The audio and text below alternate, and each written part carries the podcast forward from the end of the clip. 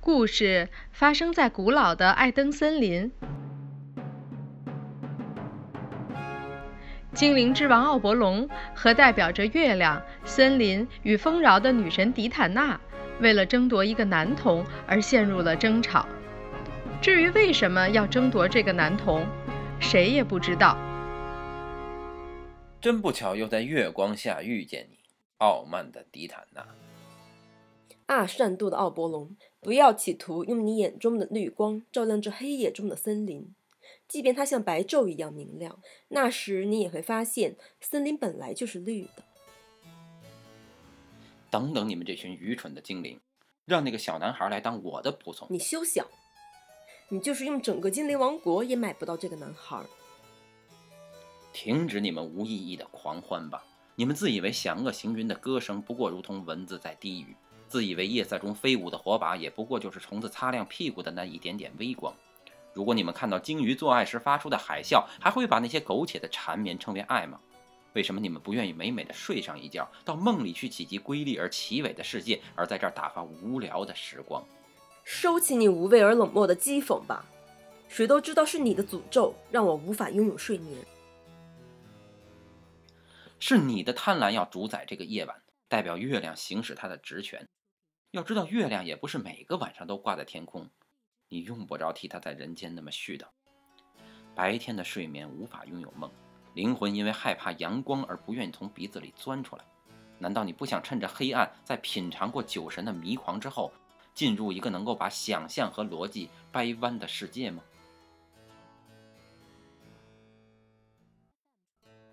那个世界我不曾进入，也不曾拥有，所以我只想拥有这个男孩。你就让我安静一会儿吧。让我看看这些精灵跳舞，听他们唱一支歌，直到白天的来临。呃，我们来打个赌吧。如果我能让你进入睡眠，并且拥有梦境，那就让这个男孩在你做梦的时候暂时的服侍我一会儿，只是很短暂的一会儿。这并不会使你失去什么，因为你在梦中同样会拥有这样一个男孩，而当你醒来。发现他躺在你的身旁，你会觉得他是你从梦里带出来的。虽然我知道你是个蛮横霸道、充满谎言的人，但我的确很想拥有一个梦。好吧，我愿意接受你的赌注和交易，但是你用什么方法让我入睡并且得到梦呢？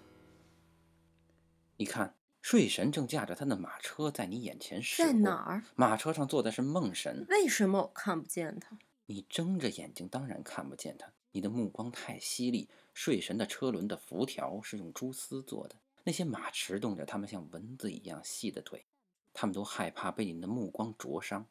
啊，不，但也不要闭上眼睛，否则你无法召唤它飞向。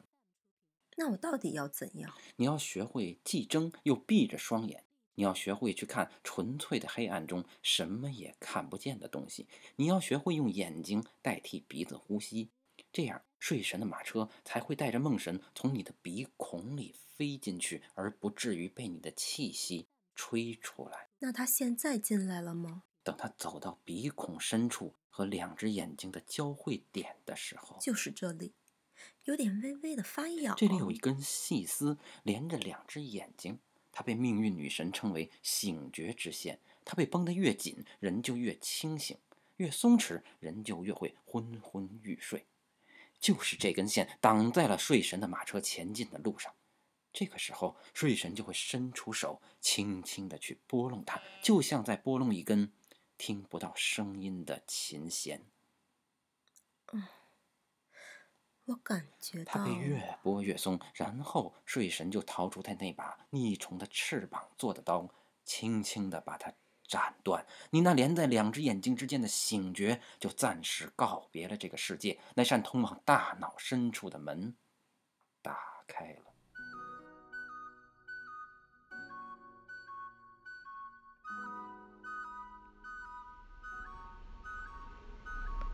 迪坦娜的梦乘着睡神的马车，轻盈地驶出了自己的身体，奔向了夜空下的树林深处。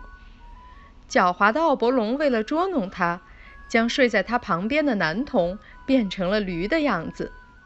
我在哪儿？我现在是醒着还是睡着？你不是已经坐着睡神的马车出来了吗？而且你已经围着地球绕了一圈了呀，绕了地球一圈。而且见到了地球上所有人的梦。可是我觉得我刚出来，什么也没看到啊。因为睡梦中的你没有记忆，或是错乱的记忆，因为你没有语言来把它们梳理完整。呃，就像在梦里，也许会出现现实中的某些片段或图景。有时候，现实中的两个人在梦里会变成一个人，你也不会因为周围空间的突然改变而感到奇怪。时间不是线性的，过去的现在、现在的现在和将来的过去重叠在一起。自己不需要照镜子也可以看见自己。你现在看见你睡在这儿，而如果你在梦中沉睡，你又会看到另一个你也睡在这儿。对，周围的一切仿佛没有重量，无论我身体怎么用力，都好像打在海绵上。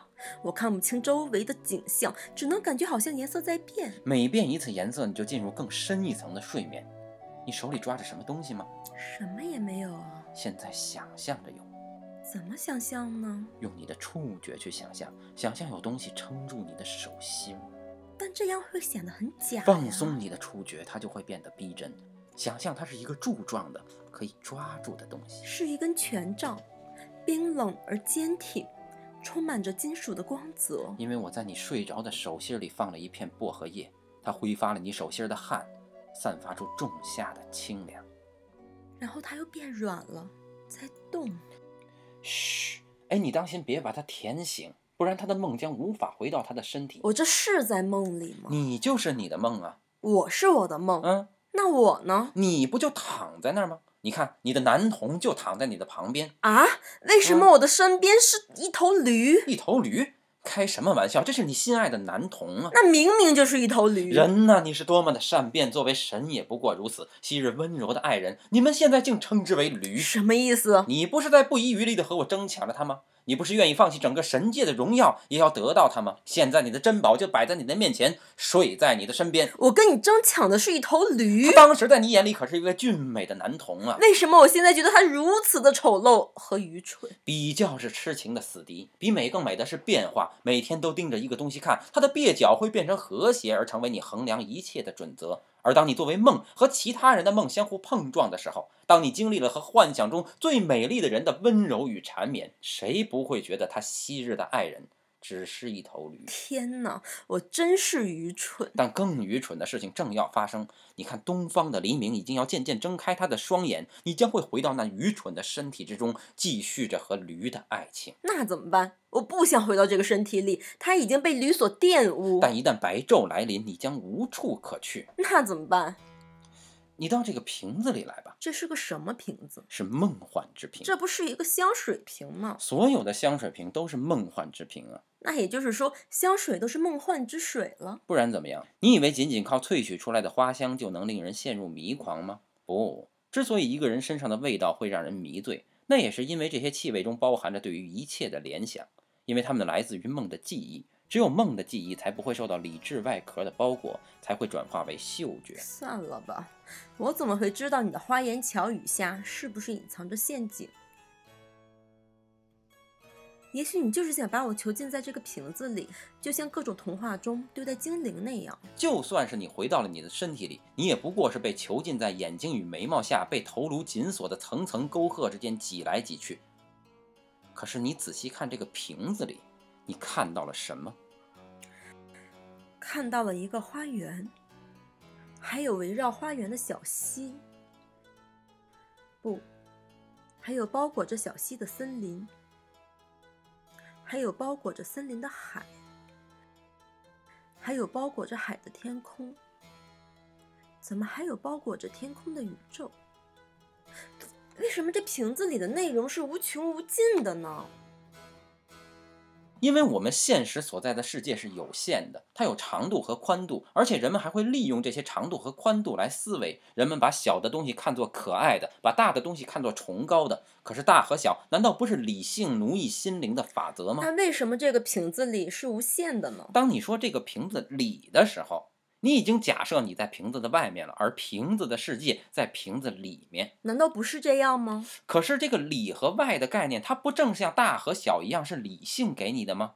可是你现在在梦里，哎，你怎么会有里和外的分别呢？你怎么知道你进入了这个瓶子是进入了一个里面的空间呢？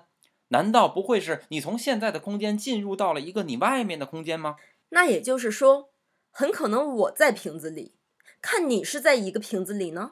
视觉的想象依然被视觉所局限，无论反过来还是调过去，它总会被里和外的概念所阻挡。但嗅觉不会，瓶子看起来会把东西装在里面，但闻起来不会。气味中没有大小，没有体量，每一个局部都包含着一切，这就是梦的价值。那如果我变成了这样的形态，存在于那个无限的瓶子里，那个睡着的我会不会就醒不过来了呢？他当然会醒来，而且会正常的醒来。那怎么会？我已经没有了我。你是没有了梦的你，但依然是睡着的你自己。否则，为什么睡神和梦神是两个人，并不是每个睡眠都有梦，也不是每个梦都需要睡眠？那我会怎么样？你会没有梦的苏醒，然后理智的爱上你睁眼后看到的第一个人。那你就快把这头驴从我身边拿开，然后换上一个值得我爱的人。我要苏醒的时候看到他。你不是不想再回到那个？被驴玷污过的身体吗？但如果理性愿意赋予它的视觉以新的外形，足够和幻想相匹配的话，我是愿意回到那个身体的。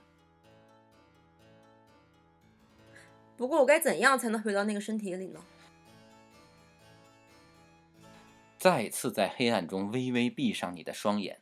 只要我把这个瓶子送到你的鼻前，睡神的马车就会带你回到你温柔的棉床。